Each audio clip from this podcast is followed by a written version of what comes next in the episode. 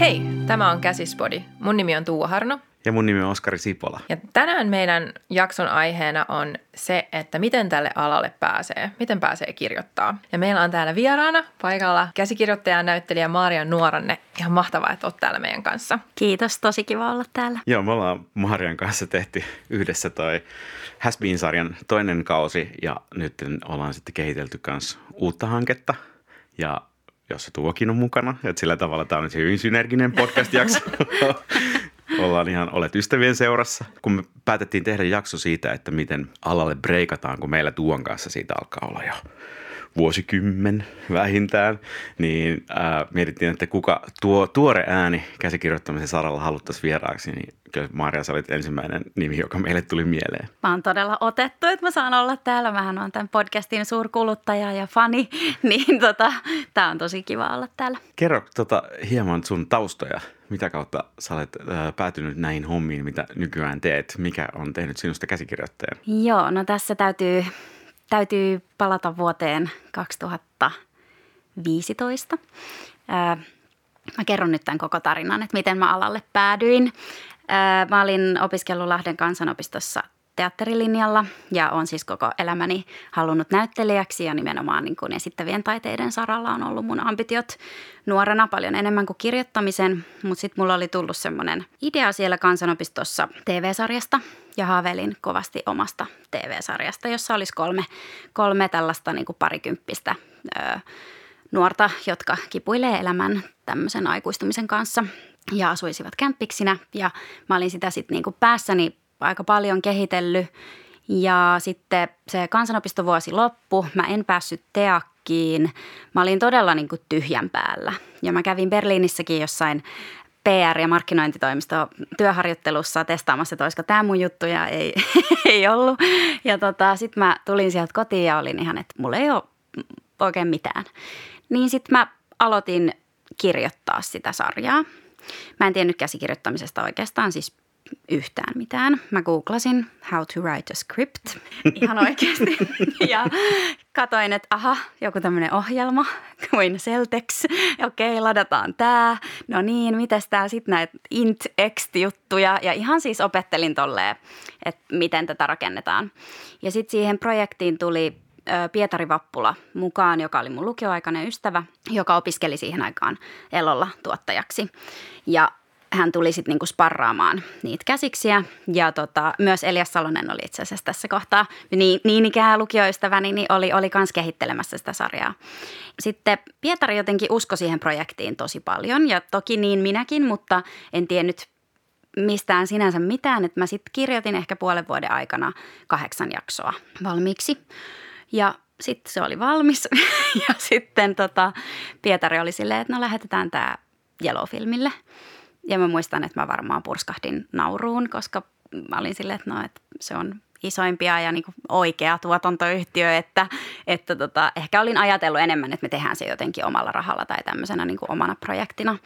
Mutta Pietari oli silleen, että ei, että todellakin lähetetään sinne. Ja hän, hän sit niinku, hänellä oli jotain kontakteja sinne.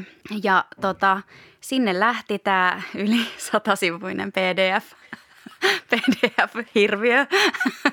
lähti tota, sarjan nimi on siis Kevät X.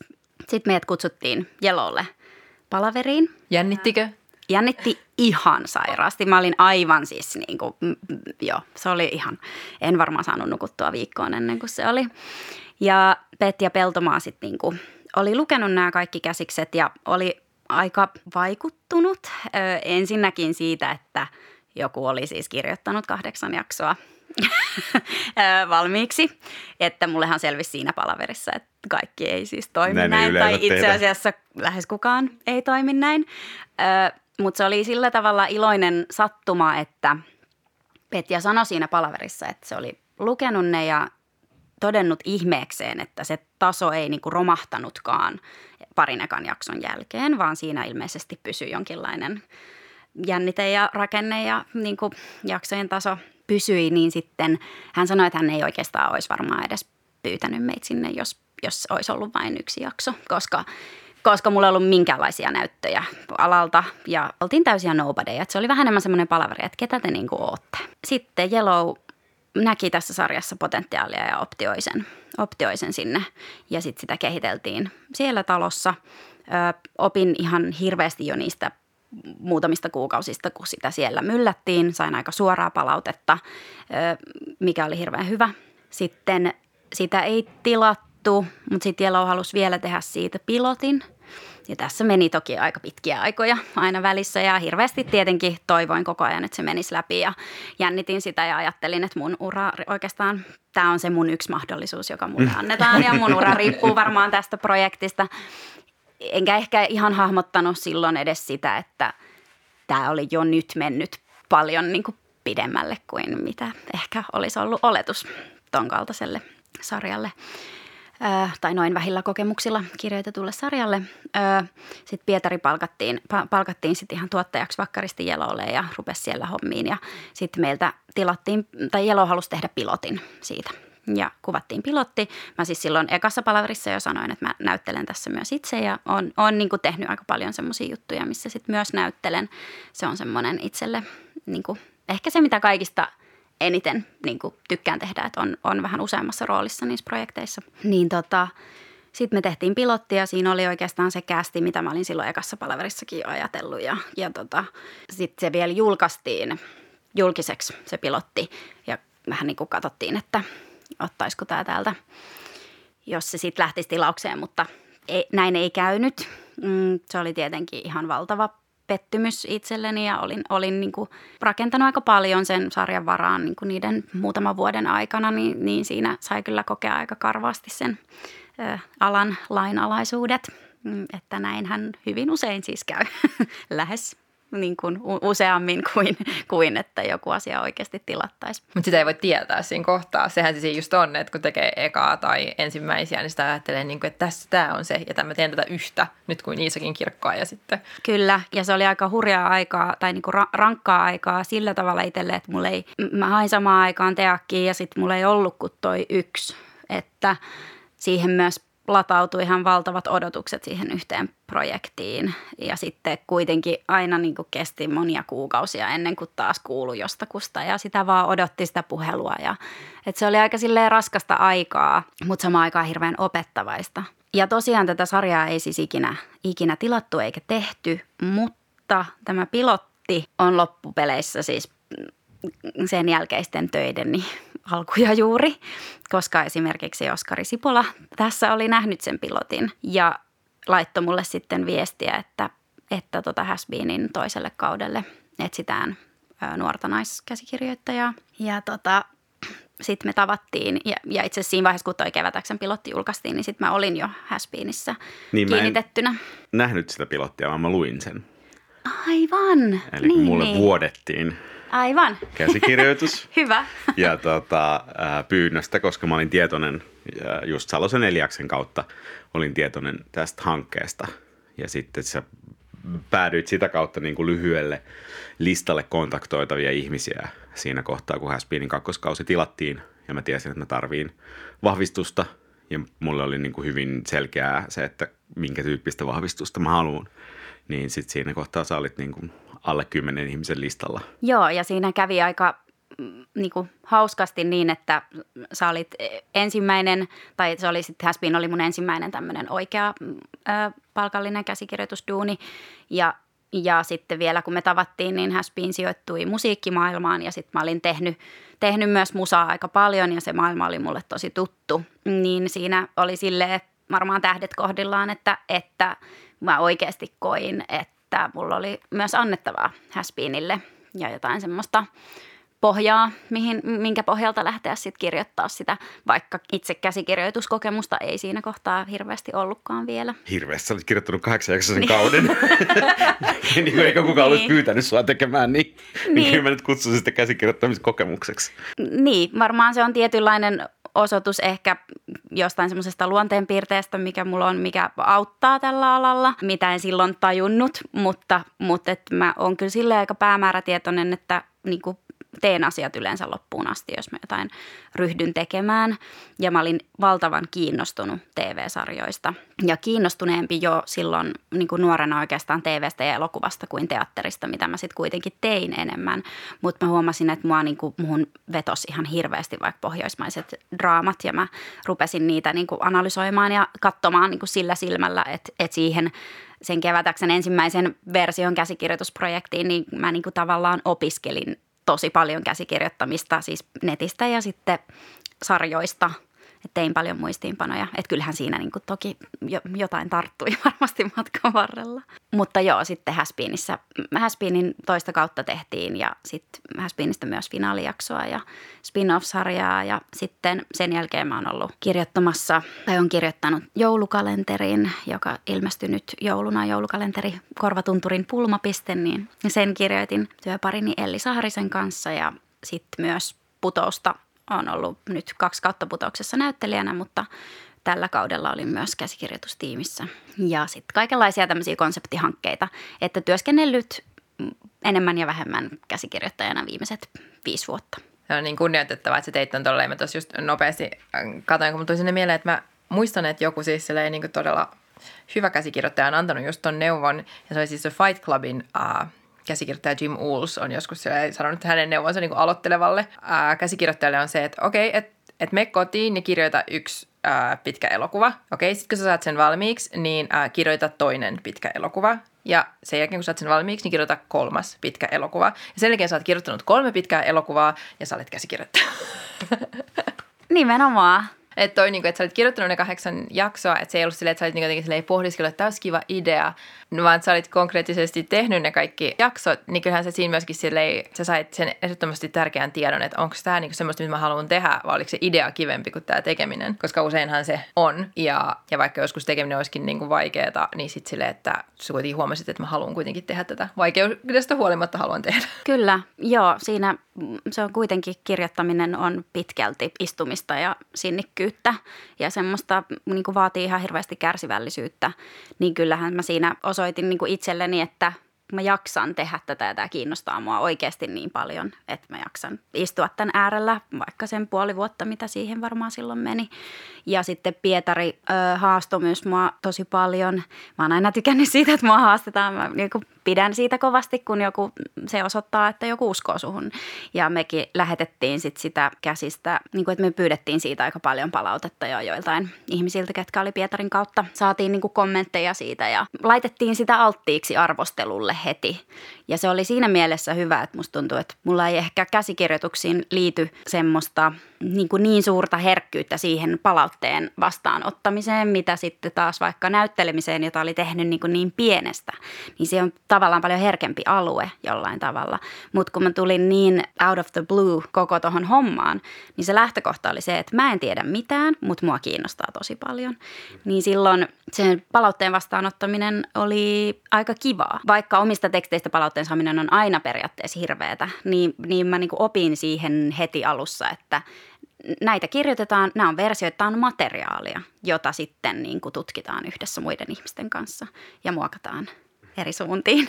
Siinä ei ole sitä niin egon painetta, koska on se, tai siis tunnistan ton itse, koska ja mä joskus äh, tässä podissakin mä puhunut siitä, että kun tuli Teakin puolelta, niin sitten niin näiden niin audiovisuaalisten käsiksten tekeminen on ollut vähän silleen, että, että jos joku antaa mulle niistä kritiikkiä, niin mä että okei, no joo, mä, mä opin tässä nyt, koska tulinkin tuolta toiselta puolelta, joten tämä niin sen ehkä ottaa helpommin vastaan, kuin se, että jos olisi tehnyt koko ajan sitä. Ja jotenkin sitä, niin kuin, sitä taitoa on hienoja, hienoja, hienoja, ja sitten joku tulee kritisoimaan. Joo, ja tämä on itse asiassa yksi nimenomaan palaute, mitä mä oon joskus saanut, että mulla ei ole kirjoittajan egoa. Ja vaikea sanoa, onko nykyään. Voi olla, että nyt jo ehkä jonkin verran on, mutta sitä pitää kyllä koittaa pitää niin syrjässä kuin mahdollista. Tää, sanotaan, että toivottavasti egoa ei ole tullut, itsevarmuutta varmasti on tullut ja se, se sitten taas on hirveän hyödyllistä ja kivaa, ettei tarvii ihan koko ajan olla ihan paniikissa. Sun tämän kevään iso projekti oli tietysti toi putouksen tuoreen kausi, jossa kuten kerroit, niin sekä näyttelit että olit osa käsikirjoitustiimiä ja siinähän pääsit tavallaan yhdistämään näitä sun kahta suuntaa. Kun mainitsit myös sen, että sä oot hakenut teatterikorkeakouluun, mutta käsikirjoittajana sä, ootko sä hakenut niin kuin mihinkään opiskelemaan vai onko sulla niin kuin täysin itse opittu lähtökohta nyt tähän käsikirjoittamiseen? Mä en ole hakenut kirjoittamista opiskelemaan koskaan. Se on ehkä ollut aika selkeää itselle, että mä en halua, että se on mun ainoa ammatti. Että toi niin kuin näytteleminen ja sitten toisaalta myös musiikki niin on ollut niin tärkeitä koko ajan siinä rinnalla, että mä tiedän, että mä en, se on varmaan ollut se niin kuin suurin syy. Olen mä sitä pohtinut joskus, mutta hain viisi kertaa teakkiin ja se oli aika traumaattinen kokemus loppupeleissä, niin ehkä sitten kun alkoi tulla kaikki hirveän kiinnostavia ja kivoja töitä, niin ei sitten tehnyt mieli enää hakea kouluun suoraan sanottuna niin kuin laittaa itsensä siihen prosessiin. Vähän vi- vi- viittasit siihen suuntaan tuossa, tota, että kun Petja Peltomaan kutsuttiin keskustelemaan kevätäksään pilotista, että hän, koska ei ollut tavallaan CVssä lukenut mitään sulla näistä hommista, niin ootko kokenut, että se tilanne tai sitten muut vastaavan kaltaiset tilanteet, niin olisi jollain tavalla, niin niitä olisi värittänyt se, että sulta puuttuu tämä koulutustausta. Koska tuntuu, että meillä on niin kuin, ää, tälläkin podilla kuuntelijoita, joilla sitä koulutustaustaa ei ole, eikä välttämättä niin kuin inspiraatio sinänsä niin kuin opiskella, mutta olisi inspiraatio yrittää kirjoittamista. Niin miltä se on susta tuntunut nyt niin kuin ehkä tämän viiden vuoden kokemuksen perspektiivillä? Totta kai siihen liittyy tämmöinen huijarisyndrooma-ajatus, että saanko mä Jonka sä tehdä myös tätä. kirjoittanut. Jonka mä oon myös kirjoittanut ihan huijarisyndrooma-nimisen sarjan Ronja Haika ja Evelina Maunon kanssa tonne Areena Stories-tilille Instagramiin. Kyllä tuttu syndrooma ja tuttu aihe. Musta tuntuu, että mä olin niin kerta kaikkiaan niin nuori silloin, että sitä ei ehkä niin paljon kyseenalaistettu, että varmaan ihmiset enemmän ajatteli, että no hän varmaan hakee tai niin kuin, se oli luontevaa, että mulla ei ollut koulutusta, koska mä olin tyyliin 22. Se on yllättävän vähän tullut vastaan. Mä tiedän, että Hasbeenissä silloin, kun te kiinnititte mut, niin Yleltähän ne oli vähän epäileviä, eikö vaan? Ne kysy sen tavallaan. Ne halus tietää sun taustat ja mä sanoin, että sä olet Ei ole. Sä olet kirjoittanut pilotin it, niin kuin, ihan sille ominen lupinesi. Ja sitten ne sanoi, että ne luottaa muhun. Jos mä luotan suhun, niin ne luottaa muhun. Ja se oli sillä selvä. Niin, että mä tiedän, että tällaista ke- keskustelua varmasti siellä taustoissa on käyty. Ja totta kai se semmoiseen omaan niin kuin ammatilliseen itsetuntoon niin sanotusti niin on vaikuttanut, mutta se on aika orgaanisesti sitten tullut. Ehkä siinä on se, että kun, kun ei ole missään kohtaa ajatellutkaan olevansa pidemmällä kuin mitä on – tai olevansa kokeneempi kuin mitä on. Tai että mä oon sanonut, että tämän verran mä oon tehnyt ja tällaisia juttuja mä oon tehnyt. Sitten se on otettu tosi hyvin vastaan. Nykyään musta tuntuu, että hirveän vähän se tulee missään vastaan se, että ei ole, ei ole alan koulutusta muuta kuin omassa päässä edelleen välillä. No, no mä voisin sanoa, että jos on niin putousprässistä selvinnyt kahtena keväänä, niin se on niin silleen enough koulutusta mihin tahansa. Niin ja noissa, noissa piireissä on paljon ihmisiä, jotka ei ole käynyt kouluja. Että ehkä mä silloin jo nuorena, mä, mä muistan, että mä ihailin tosi paljon tyyppejä. Kuuntelin aina vaikka no vaikka Pilvi Hämäläinen, joka on sitten ollut tullut läheiseksi kollegaksi, niin kuuntelin jotain podcastia, missä se oli vieraana ja mä olin silleen, ei vitsi, tollakaan ei ole niin kuin tätä koulutusta tai aika monet muutkin. Saattaa olla ihan jonkun toisen alan koulutus tai vähän jotain sivuava, sivuava koulutus, niin tota, mä aloin sitten hakea ehkä niitä omia esikuviakin enemmän sieltä ja tämmöisistä niin kuin moni, monialaisista tyypeistä, jotka tekee monenlaisia eri juttuja, niin se auttoi siihen, että tiesi, että tuolla on muitakin, jotka tekee tätä, vaikka ne ei ole noista porteista sisään päässeet tai niin sitä koitin pitää kirkkaana itselleni mielessä. No Maria, sä oot tehnyt siis vaikka mitä. Mikä on tähtäin tästä eteenpäin? No kyllä mun tähtäin on edelleen sama, mikä se oli silloin, kun ihan aloitin, että oma, oma sarja. Sarja on kyllä siis vaihtunut tässä välissä jo muutamaan otteeseen, mutta, mutta mulla on nyt yksi, yksi konsepti, joka, jossa mun sydän on. Ja tota, sen mä toivon tosi paljon pääseväni tekemään. Öö, ja jotenkin uskon, että se tulee toteutua tavalla tai toisella jossain kohtaa. Että aika selkeä se on se tavoite. Mutta sitten samalla kiehtovat ja kivat kirjoitusprojektit, niin on ihan yhtä lailla se tavoite. Että mä oon ollut silleen onnekkaassa asemassa, että mun ainoa ainoa tulonlähde ei ole kirjoittaminen, joka on sitten tarkoittanut sitä, että mä oon voinut niin kuin, valikoida niitä projekteja, mitä mä oon tehnyt. Eikä siis ole kyse siitä, että mulle koko ajan nyt tarjottaisiin jotain tai soitettaisiin. Mutta että on voinut kieltäytyä semmoisista jutuista, mitkä suoraan tuntuu, että tämä ei ole mun genre tai tämä ei ole mun niin kuin, juttu. Ja sitten valita myös niitä ihmisiä, keiden kanssa tekee.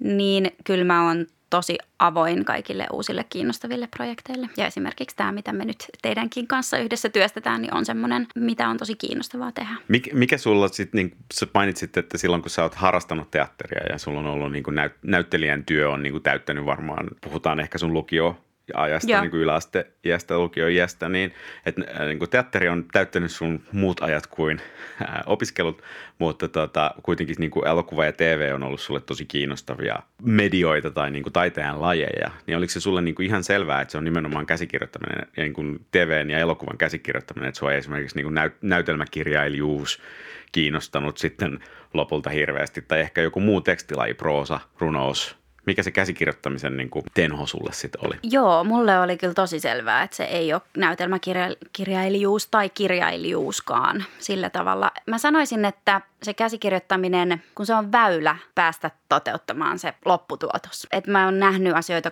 kuvina tosi paljon ja nähnyt kohtauksia, niin kuin, näin niitä tunteita, mitä mä haluaisin kuvata ja, ja sellaisia tiettyjä tosi hienovaraisia vivahteita – ihmisissä. Ja ne on niin kuin ne, mitkä mua ehkä kaikista eniten kiinnostaa. Ja sitten komediallisuus. Niin mua on sitten aina vaan jotenkin se käsikirjoittaminen kiehtonut. Ja ehkä mä en ole niin semmoinen, että mä haluaisin viettää yksin kuukausia kirjoittamassa ja miettimässä jotain lauserakenteita tai, tai se kieli ei ole sillä tavalla ollut mulle se kaikista suurin driving force, vaan nimenomaan mm, käsikirjoituksessa on musta kivaa se, että sitä voi tehdä aika simppelisti, sitä voi tehdä aika monilla eri tavoilla. Sen tavoite – on, että se on hyvä pohja sille tuotokselle, joka tehdään, mutta se ei ole itsessään se, niin kuin, tai tarvitse olla tavallaan se semmoinen, no samalla tavalla mitä romaani esimerkiksi olisi. Saatte ehkä kiinni, mitä tarkoitan. Niin joku siinä on sitten aina kiehtonut. Mä en tiedä, osaanko mä, nyt, osaanko mä nyt tämän paremmin tähän vastata. Tämä on oikein hyvä vastaus. Kyllä. Ja kuulostaa ehdottomasti käsikirjoittajalta suoraan. Siis, ja tämä on siis semmoinen niin hyvä, että jos joku tätä kuuntelijana pohtii, niin siis se, että jos on tosi kiinnostunut, niin siitä niin kuin lausetason – runoudesta ja kielestä ja sanoista, niin sitten voi ehkä voi olla, että proosa tai runous on niin kuin oikeampi tekstilaji, mutta et sitten, että jos on just kiinnostunut siitä silleen, niin kuin, että ihmisen tunteet, niiden herättäminen ja niiden sellainen niin kuin tutkiminen, niin sitten, no varsinkin ehkä silleen TV on siihen tosi hyvä, mutta on siis myöskin, tai mun mielestä se on niin kuin melkein TV on niin tunteiden koti, koska jotenkin ehkä nämä elokuvat niissä on sitten paljon myöskin semmoista, joka tapahtuu silleen niin kuin visuaalisuuden ehdoilla. Toki myöskin TV-sarjoissa enemmän ja enemmän. Ja tv on vielä sitten se puoli, että jos ei ole yhteistyö halukas tai, tai yhteistyökykyinen, niin TV on kyllä hyvin väärä paikka, koska se on niin kollaboratiivinen media ja tota, vielä ehkä enemmän kuin pitkä elokuva. Et pitkän elokuvan todella voi vaan niin kuin kotonaan kirjoittaa ja pistää sähköpostilla niin kuin tuotantoyhtiön, eikä sitten tarvitse nähdä enää ketään siinä välissä, niin kuin toi kuuluisasti toi Posti ja Pappi Jaakobille käsikirjoittaja teki. niin tota, se on siinä niin kuin pitkässä elokuvassa on vielä mahdollista, tv se ei ole mahdollista. Se on niin kollaboratiivista, että siinä jos niin kuin on kiinnostunut ihmisten kanssa työskentelystä, niin tervetuloa TV-puolelle. Jos ei ole, niin sitten kannattaa kyllä miettiä kaksi kertaa. Et siinä on nimenomaan se, että mä oon hirveän, mä tykkään tehdä ihmisten kanssa töitä ja sitten tot, tottunut vuosien varrella siihen, että sitä omaa materiaalia altistaa koko ajan muiden katseelle ja se on sitä se on yhteistä myllättävää materiaalia. Ja sitten kun se on valmiskin, niin senkin jälkeen se on materiaalia, jota ohjaaja ja näyttelijät ja kaikki myllää sen jälkeen. Niin silloin se suhde siihen omaan tekstiin täytyy olla tosi erityyppinen kuin, että tämä on mun sielustani tullut romaani ja tämä on tämmöinen. Ja lue, tykkää tai et. niin. Mutta et saa muuttaa mitään. niin, niin. no ehkä just tästä niin yhteistyöteemasta jatkaen, niin mitä neuvoja sä antaisit urasit alkutaipaleella olevana käsikirjoittajana niin kuin pääkäsikirjoittajille, niin kuin vaikka TV-tuotannoissa tai sitten tuottajille, ohjaajille? Mikä sun niin kuin miele, mielestä ja ko, mikä sun kokemus on ja mikä sun toive on, jos sä itse pääset ja toivottavasti pääset tekemään omaa TV-sarjaa pääkäsikirjoittajana, niin millainen pääkäsikirjoittaja sä haluaisit olla? Mikä sun näkemys tästä aiheesta on? Öö, mun mielestä sellainen suora palaute on varmaan kaikista tärkein työkalu, mitä voi olla. Et silloin kun on tosi uransa alkuvaiheessa, niin esimerkiksi voi olla tosi tietämätön – joistain asioista. Ja jos silloin se pääkäsikirjoittaja huomaa vaikka, että sulla on tämmöinen tapa, että sä aina teet tämän jutun väärin tai mitä vaan, niin, niin silloin ei voi liikaa ajatella, että tuleekohan tuolle paha mieli, jos sille sanoo tästä asiasta. Ja mulle on sanottu tosi suoraan tietyistä jutuista ja musta tuntuu, että vaikka koko Hasbeenin se niin kuin toinen kausi, niin mä sain niin kuin valtavan arvokkaita arvokasta palautetta sulta, Oskari. Ihan, ihan semmoiset niin konkretiatason myös, että hei, sä käytät muuten aika paljon näitä ö, sulkuja tässä tota, nimen alla, että nämä on vähän turhia suurimmassa osaksi. Ja sitten mä hetken sitä tutkiskelin ja olin se, ai voi ei, mä olen tehnyt virheen. ja sitten silleen, hmm, tämä on muuten totta. Näitähän ei tarvii. Ja jos, se, jos sä et olisi sanonut sitä mulle, niin en mä olisi saanut sitä mistään tietää. Että mun mielestä se suoran palautteen, toki myös positiivisen palautteen, mutta semmoisen niin kehittävän palautteen antaminen, niin sehän tarkoittaa nimenomaan sitä, että sä uskot siihen tyyppiin. Ja on ollut writers roomeissa, missä on vähän semmoinen meininki, että, että asioita ei sanota ääneen, jotta ei kellekään tulisi paha mieli. Ja se on musta tosi turhauttavaa. Ö, etenkin silloin, kun ihmiset on uransa alkuvaiheessa, koska ei ne voi tietää. Tai, tai että et jonkun on pakko sanoa, että tämä ei ole tarpeeksi hyvä esimerkiksi. Että nyt sun täytyy niin kuin parantaa tätä, jotta tämä voi mennä läpi. Ja Niina Lahtinen oli tässä putouksessa niin kuin ekalla kaudella, kun mä olin mukana näyttelijänä, mutta siellä toki näyttelijät myös tosi paljon kirjoittaa. Niin mä niin kuin tykkäsin siitä Niinassa, että se sanoo todella suoraan sen, että, että mä en saa kiinni sun havainnosta. Ja sketsissä on pakko olla havainto, jonka ihminen tunnistaa, jotta se voi millään tavalla niin kuin toimia se koko sketsi. Tällaisia asioita on mahdoton oppia, jos ei joku sano niitä ääneen. Ja toi siis niin kuin, äh, allekirjoitan ehdottomasti ton, että se on hyödyllistä. Ja siis se, että eihän se tarkoita sitä, että se, niin kuin se suora palaute, niin senhän ei tarvitse olla millään tavalla äh, ilkeää tai et, ei niin, että, että, että, että, että se on vaan kiva, että jos joku vaan sanoo silleen, että että vitsi, tämä, niinku, oli kyllä todella surkeata tekstiä. Joo, et se ei ole niinku se, vaan se just se, niinku, että hei, että tässä nyt niinku selitetään liikaa tai että, niinku, että tiivistä tai mieti asioita alatekstin kautta tai jotain siis, että senhän voi sanoa silleen maailman niin kuin silleen neutraaleimmalla ja silleen ystävällisellä ja kannustavalla kyllä. tavalla. Nimenomaan just toi, mitä sä sanoit, että, niin kuin, että luottaen siihen, että se toinen ihminen kyllä osaa, Joo. kun sille vaan näyttää vähän silleen, niin kuin, että tohon suuntaan, kiitos. Niin, ja pystyy ottaa palautetta vastaan. Ja, ja sitten siinä on myös se, että se käy helposti niin, että palauttaa vaikka jonkun oman tekstin ja sitten jos se menee pääkäsikirjoittajalle muokattavaksi ja sitten käy jotain tai sitä ei vaikka mm, puhutaan vaikka sketsistä, sitä ei ikinä julkaista koko sketsiä. Mutta sä jäät vähän niin kuin itse asiassa yksin siinä, että mitä tässä tapahtui. Et oliko se siis niin huono, vaikka mulle sanottiin, että se oli hyvä, että sitä ei nyt julkaistu, vai, tai että tätä muutettiinkin nyt ihan super paljon. Niin se on paljon helpompaa kaikille, että sanotaan ääneen, että joo, me tajuttiin, että tässä oli tämmöinen rakenteellinen ongelma, niin me oikeastaan heitettiin tämä kokonaan ympäri.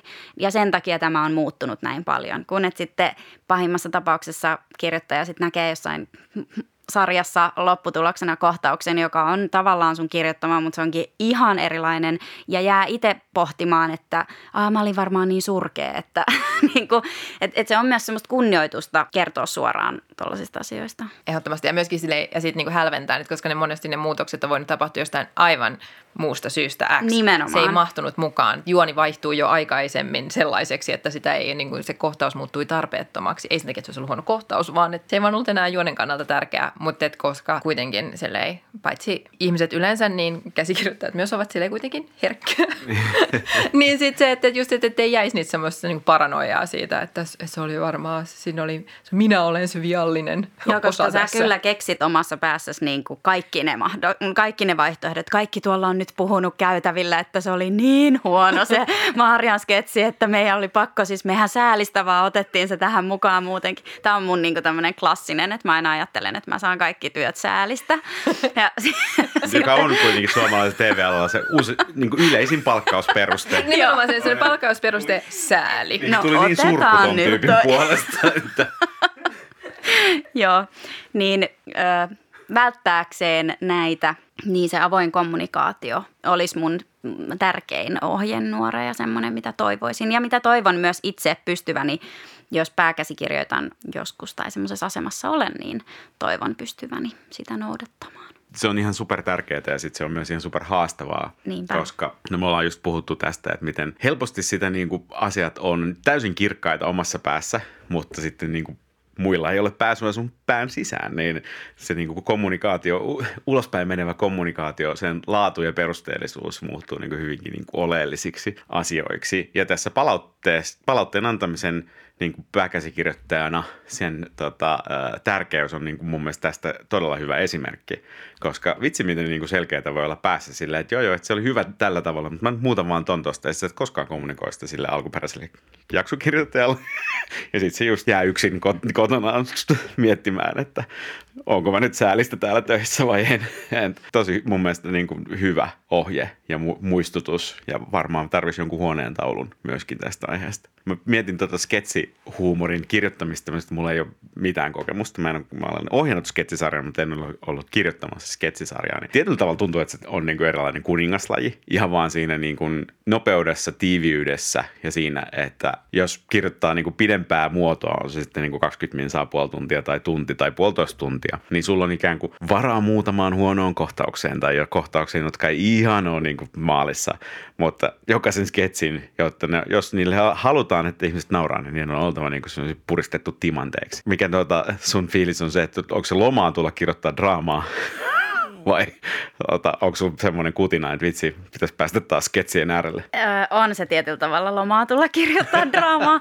tota, sketseissä semmoinen asia, minkä mä oon tajunnut, ehkä se kaikista tärkein oppi, minkä mä oon oikeasti oppinut vasta putouksen aikana, niin on, että it's all about the jokes. Se on oikeasti vits, vitseistä, niin kuin, että niitä vitsejä pitäisi tulla tarpeeksi usein ja niiden pitää olla tarpeeksi hauskoja ja niiden pitää saada sut nauramaan ääneen. Ja et varsinkin tämmöisessä estradiviihteessä, mitä putous tietyllä tapaa edustaa, niin se on täysin eri kuin kirjoittaa vaikka sitcom muotoon jotain komediaa.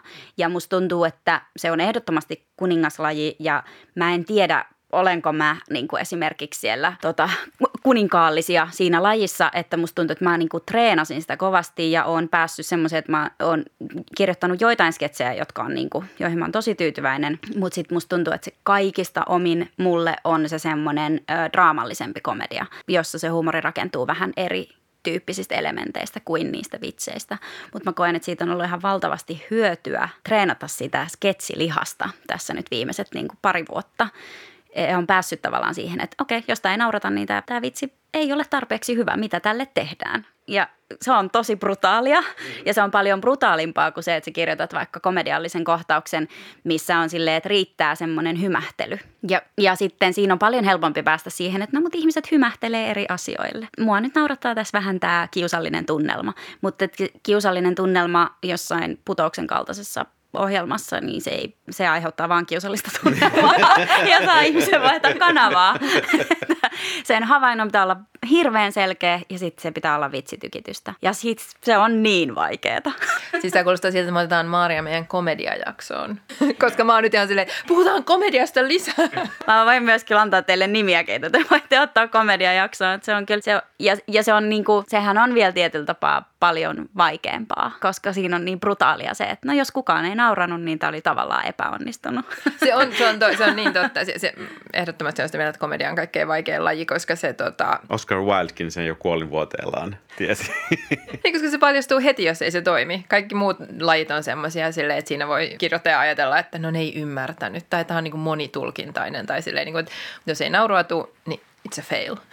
Niinpä. Komedia ei voi jäädä muhimaan. Et se ei voi olla semmoinen, se että voi. seuraavana päivänä se, Joo, me ajateltiin, että tämän aloittelijuusteeman niin kuin ympärillä, vaikka me ollaan viljelty ehkä niin kuin vähän anekdootteja meidän äh, uramme alkuajoista, niin voitaisiin kertoa meidän origin story Tuuan kanssa. Ja Tuua, sä saat aloittaa. No siis periaatteessa tämä oli pitkän aikaa mun semmoinen niin lempi-anekdootti, jos mä tutustuin uusiin ihmisiin, koska se jotenkin, kun siinä on, siinä on hieno käänne. Siis mähän olin mennyt niin kuin, äh, lukiosta suoraan oikeikseen ja siellä muina oman elämäni Ally McBealeinä hiihtelin pitkin portania ja tota, sitten jossain kohtaa kävin, sitten menin ihan semmoisen liikejuridiikkatoimistoon työhönkin ja tajusin, että se muistuttaa aika vähän silleen pelikaanimuistiota, mutta ei mitään. Tällä mennään. Et, ö, illat ja viikonloput olen siellä jossain kellarissa ja luen jotain esitutkintamateriaaleja ja silleen, siitä ei enää sen niin kuin ensimmäisen sateisen lauantain jälkeen enää saanut mitään sellaisia niin kuin romantiikkakiksejä.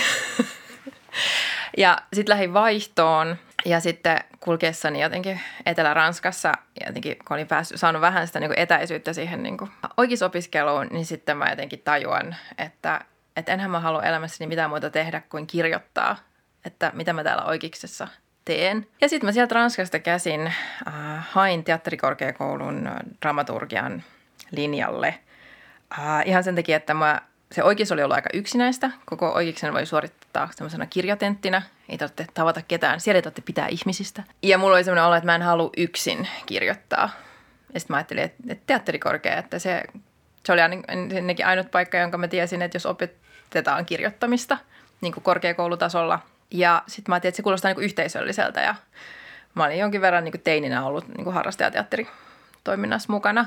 Ja sitten niin, pääsin teakkiin ja sitten se niin kuin kirjoittamisen, niin kuin min, niin kuin kirjoittaminen ammattina lähti ehkä sitten siitä. että se, miten mä sitten päädyin tänne niin kuin, ää, elokuva- ja TV-puolelle on, kuten mä tässäkin on niin joskus sanonut, on se, että niin liittyy paljonkin Oscariin, koska Oscari halusi tehdä leffaa ja sitten me oltiin oltu aikoinaan samassa lukiossa ja sitten me niin kuin, siinä oltiin aloitettu samaan aikaan opiskelut näissä niin kuin taidekouluissa. Niin sitten silloin oltiin sitten pidetty enemmän yhteyttä ja sitten niin Oskari kysyi, että haluaisinko mä kirjoittaa leffaa ja sitten mä sanoin siihen joo. Ja sillä tiellä sitten ollaan. Siitä tuli ollaan vapaita. Se meni sitten ihan hyvin. Kyllä. No mutta se oli siis, äh, kun kuunnellessani tuossa Maria, niin siis toki siis silloin kun kirjoitin sitä niin kun, äh, elämäni ensimmäistä niin elokuvakäsistä, niin tota, aika paljon tuli myös sieltä niin Googlesta. Et sit, Hyvä paikka. Hyvä se on paikka. kyllä, sieltä löytyy paljon. Et sit, niin no toki onneksi ei Oskarikin auttoi siinä, mutta että se, niin se oli sen niin työn kautta tietyllä tavalla sen, että, että mä kirjoitan tämän yhden teoksen ja sitten se on se niin kuin, sillä tavalla mä opin. Ää, miten sä sitten niin pitkästä leffasta hyppäsit TV-puolelle? Mitä siinä tapahtui? No siinäkin sä oot niin kuin osasyyllinen. Muistan, että mä olin niin kuin mun äh, esikoisen kanssa viettänyt jotenkin niin kuin pitkää aikoja leikkipuistoissa, joka ei tee ihmisen psyykeelle noin yleisesti hyvää. Ja olin sitten siellä kehitellyt siellä semmoisen tosi synkeän perhedraaman, ja sitten se ei niinku sopinut leffaksi. Tarina oli niinku paljon pidempi. Uh, ja sitten mä uh, esittelin sen sulle, niin se, että hei, tämmöistä mietin. Ja sitten sä olit vaan silleen, no hei, laita siitä jotain paperille, että kuulostaa hyvältä. Sitten mä laitoin siitä jotain paperille, niin siitä tuli äh, ensimmäinen TV-sarjan konsepti, jonka olin tehnyt. Ja sitten äh, Yle innostui siitä, ja sitten sitä kehiteltiinkin aika monta vuotta Ylelle, kaksi vuotta ainakin. Aika tarkkaan kolme. No aivan. Mutta tota, sitä ei myöskään sit, sitä ei sit koskaan tehty. Sitten sitä kautta kanssa sit jotenkin niinku innostunut siitä. Ja sitten en mä, niin sit sitä on, niin kuin, kuten Marjakin tuossa kuvasi, että sitten tulee aina joku esittelee jonkun semmoisen kiinnostavan projektin ja sitten nähtävästi mulla on vaan tapana sanoa silleen, joo. ja sitten sitä lähtee tekemään, sitten sitä oppii niin kuin sitä kautta. Sitten se niin kuin yksi työ johtaa seuraavaan periaatteessa. Mm. Se on niin kuin, tälleen mä oon niin kuin jotenkin todennut, että näin mä, nämä mulla menee, että ei siinä tunnu olevan mitään sellaista, että mulla olisi joku sellainen niin kuin mieletön roadmap koko ajan se, että nyt ensin mä teen tällaisen sarjan ja sitten tollaisen sarjan, ja vaan, vaan se on ihan semmoinen niin kuin polku ihme maastossa, jossa mä vaan silleen, niin kuin, että no ensin mä tein tällaista ja sitten oli tämä tyyppi ja sitten tuli tämmöinen idea. Samaistun, samaistun kyllä vahvasti tuohon. Joo, ei tämä menee ihan suoraan siihen. Mä muistan, se oli joskus elokuvakoulun alkuaikoina. Mä, mä kuulin tämmöisen, että tavoitteita saa olla, mutta ei suunnitelmia. Ja siitä mä oon no, pitänyt hyvä. kiinni. Mm. No, mun, mun tausta oikeastaan lähtee niin kuin jo alle kouluikäisenä ää, isäni niin kuin kuvaamis- ja ylipäänsä niin kuin elokuvan tekoharrastuksesta, johon hän sitten lapsensa rekrysi ilmaisiksi näyttelijöiksi. Me tehtiin lyhäreitä, mitä, mitä mun isä sitten niin kuin ohjasi käsikirjoitti ja leikkasi. Me tehtiin niitä, kunnes sitten niin kuin alasteikäisenä ruvettiin tekemään itse kaveriporukoissa.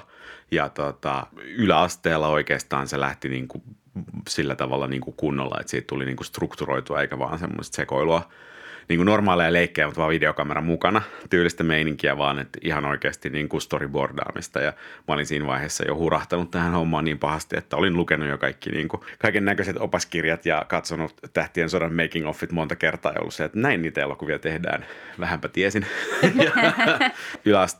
yläasteelta lukioon siirryttäessä myös niin kuin mun kiinnostukseni ehkä niin kuin väheni tuonne Skifin suuntaan ja niin kuin muuttui enemmän sille ihmissuuden painotteiseksi. Sitten lukiossa perustettiin elokuvaryhmä Velofilmi, josta sitten nykyinen tuotantoyhtiökin on tavallaan ponnistanut pystyyn. Ja lukiossa se oikeastaan niin kuin sementoitu mulla se, että tämä on se, mitä mä oon lähdössä tekemään come hell or high water ja suuret kiitokset niin kuin kuviksen opettajalle siellä joka niin kuin oli ihan silleen, että lukion tokalla se oli mulle vaan silleen, että lähden noiden abien kanssa tutustua taikki, että sinne se kuitenkin meet. Ja menin.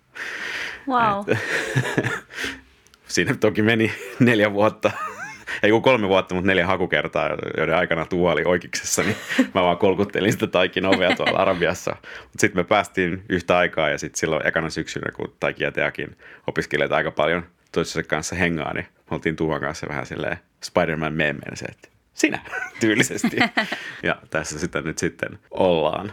Et yllättävänkin moni niistä jutuista, mitkä, ää, mitä mä oon niin sekä silloin lukiossa että niiden kolmen vuoden aikana, siis lukion jälkeen, jolloin mä en vielä päässyt elokuvakouluun, niin hahmotellut erilaisia ideoita, ää, kirjoittanut jo ekoja versioita ihan silleen on kirjoittanut sen kolme pitkää leffaa, mitkä tuota, vaadittiin, niin niistä on sitten niin kuin ammattiurallani tullut projekteja. Et esimerkiksi elokuu on yksi tämmöinen, että se oli siellä jo, jo olemassa. Ja sitten niin kuin semmoisia niin kuin pitkälle kehiteltyjä juttuja, mistä me voidaan puhua lisää meidän suunnitellussa hylsyjaksossa. Oi. niin tota, ne on niin kuin, niistä moni ponnistaa sieltä ja moni niistä on edelleen tuo mun tota, läppärin kovalevyllä niin kuin hyvinkin relevantteina sillä tavalla, että, että kyllä sitä ihminen on luova siinä niin kuin 20 kynnyksellä. Niin ja täytyy sanoa, että mua on ehkä yllättänyt, miten paljon tämä ala loppujen lopuksi on ihan sitä samaa kuin se, että sä teet nuorena jonkun prokkiksen sun kavereiden kanssa. Että mekin ollaan kuvattu yläasteella. Mä oon käsikirjoittanut ja ohjannut ja näytellyt tämmöisen pitkän elokuva, ö, epokki-elokuvan Texasin turkoisin ruusun. niin ollaan tehty. Ö, siis mieletön nimi. Sun on joo, pakko käyttää tuo jossain Joo, mutta loppujen lopuksi sitähän tämä työkin sitten on, että sulla on erilaisia porukoita ja te teette niissä projekteja.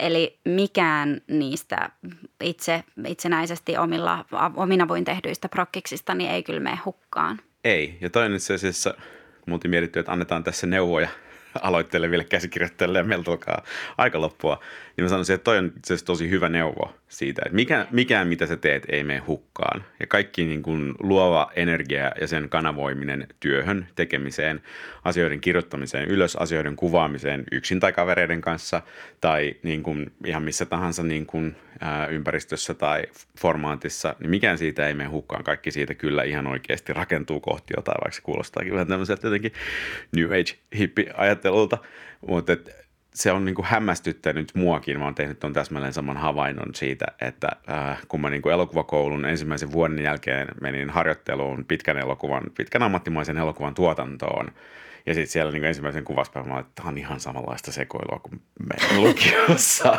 vaan niin kuin kalliimmilla kameroilla ja ihmiset niin. saa palkkaa. Niin. niin se oli mulle ainakin niin kuin huojentava. Voisi voinut jollekin muulle olla niin kuin kriisi, mutta mulle se oli tosi huojentava juttu, että mä oon, mä oon koko ajan tehnyt ihan niin kuin oikeita asioita. Joo, ja toinen ehkä näistä neuvoista, mitä mä mietin, että mitä mä oon ainakin itse silloin aluksi tehnyt tosi rohkeasti, niin ö, ottanut yhteyttä ihmisiin. Et yleensä ihmiset tosi mielellään kertoo vaikka omista urapoluistaan tai, tai jopa ehkä lukee jonkun lyhärikäsiksen ja kommentoi sitä, että jos sulla on vaikka joku käsikirjoittaja, ketä ihailet tai ohjaaja, ketä ihailet, niin Suomi on tosi pieni maa, niin kuin puhelinnumeron varmaan saa jostain tai sähköpostin, niin ihan voi laittaa viestiä ja kysyä, että käydäänkö vaikka kahvilla, että sä voit kertoa sun työstä. Että tällaista mä esimerkiksi tein, että mä laitoin jollekin käsikirjoittajille viestiä, että mua kiinnostaa hirveästi tämä ala, että voidaanko käydä kahvilla. Tolla tällaiset ei mene kyllä myöskään hukkaan ja sitä kautta myös tutustuu ihmisiin. Et suosittelen siinä olemaan rohkea. Erittäin hyvä neuvo. Ja mäkin saan niitä viestejä ei nyt voi sanoa usein, mutta tasaisin väliajoin ja aina on vastannut ja aina on pyrkinyt, jos on kutsuttu kahville, niin menemään. Tää, siis niin, Suomi on ehdottomasti tässä asiassa matalan kynnyksen maa. Siis silleen, että kaikki on aika silleen, äh, lähestyttäviä tyyppejä. Onko sulla tuo joku neuvo, minkä sä haluat lisätä tähän? No ehkä siis silleen, että jos ei sit niinku, jos pyrkii kouluihin ja kun ne koulun ovet ei avaudu, niin siis silleen, että varsinkin niinku sitä kirjoittamista siis opetetaan siis muuallakin. Ja tokihan sitä voi siis opetella yksin kirjoittamalla kotona niitä töitä, mutta jos tuntuu, että ei halua tehdä sitä yksin, niin sitten, että, sitähän, että se voi olla kyllä ihan hyvä hakeutua jollekin kurssille, koska sitten sieltä voi myöskin löytää niitä samanhenkisiä ihmisiä ja niin kuin, ylipäätänsä saada niin kuin lukijoita sille omalle tekstille. Että sitten se voi olla semmoinen niin kuin, tapa päästä pois sieltä niin kuin yks, yksinäisestä poterosta. Ja mä esimerkiksi kävin Tuuan opettaman ö, sellaisen muutaman päivän kurssin ö, pari vuotta sitten ja se oli ihan älyttömän hyvä. Ja kyllä mä siellä mietin, että aa mä janoan tätä tietoa niin paljon, että pitäisikö mun hakea jonkin kouluun, että on niin kivaa. Mutta se oli esimerkiksi ihan hirveän hyvä. Ö, ja tämmöisiä kyllä järjestetään, että suosittelen ehdottomasti. Ja kaikenlainen tämmöinen opiskelu, niin vaikka mäkään en ole kouluja käynyt, niin mä oon jatkuvasti tehnyt sitä ja kehittänyt itteeni ja kuunnellut esimerkiksi podcasteja, Script Notes tai Screenwriting Life, niin tämmöisiä. Tai käsispodi. Tai käsispodi, niin näistä oppii ihan hirveästi. Öö, tiedot vaan korvan taakse siinä. Tämän päivän sitaatti tulee ohjaaja, käsikirjoittaja ja tuottaja Judd Apatowlta, joka kirjassaan Sick in the Head sanoo näin. It's about giving people jobs who haven't had that job before. It's about giving people first opportunities. If you don't do that, then you're not changing the film industry. If you give the same people work all the time and you don't get a lot more people who aren't represented, then you're not really helping. Mä oon en edes millään niin jotenkin tarkoituksellisella tavalla huomannut noudattavani tätä ja sen takia toi sitaatti jäi mulle myös mieleen, kun mä luin ton kirjan, että on syystä tai toisesta niin kuin päätynyt palkkaamaan tosi paljon ihmisiä, kellä ei ole ollut käsikirjoittamisesta kokemusta. Et, ja tässä huoneessa on kaksi heistä, mikä on huvittavaa. Mutta tuo sen, mä en tiedä, muistatko sitä, mutta sun tapauksessa kysymys oli siitä, että sä olit kirjoittanut musikaalin Telkissä opiskelijatyönä. Totta. Ja me oltiin suunnittelemassa musikaalielokuvaa. Ja sen takia sä olit kirjaimellisesti ainoa kirjoittaja, jonka mä tunsin, joka on jo kirjoittanut musikaalin. Ja sitten niin kuin Maria, mä olin tekemässä nuorten sarjaa yli 30-vuotiaana miehenä. Ja tota, ajattelin, että mä tarviin niin kuin nuoren naisen äänen tähän. Ja sä toit sen äänen siihen. Että nämä on myös semmoisia jotenkin niin kuin ym, vaatii ymmärrystä siitä, että tietää sen, mitä ei tiedä. Ja pyrkii täyttämään sen aukon koska tämä on, tämä on niin kollaboratiivinen media. Myös elokuva, mutta erityisesti televisio.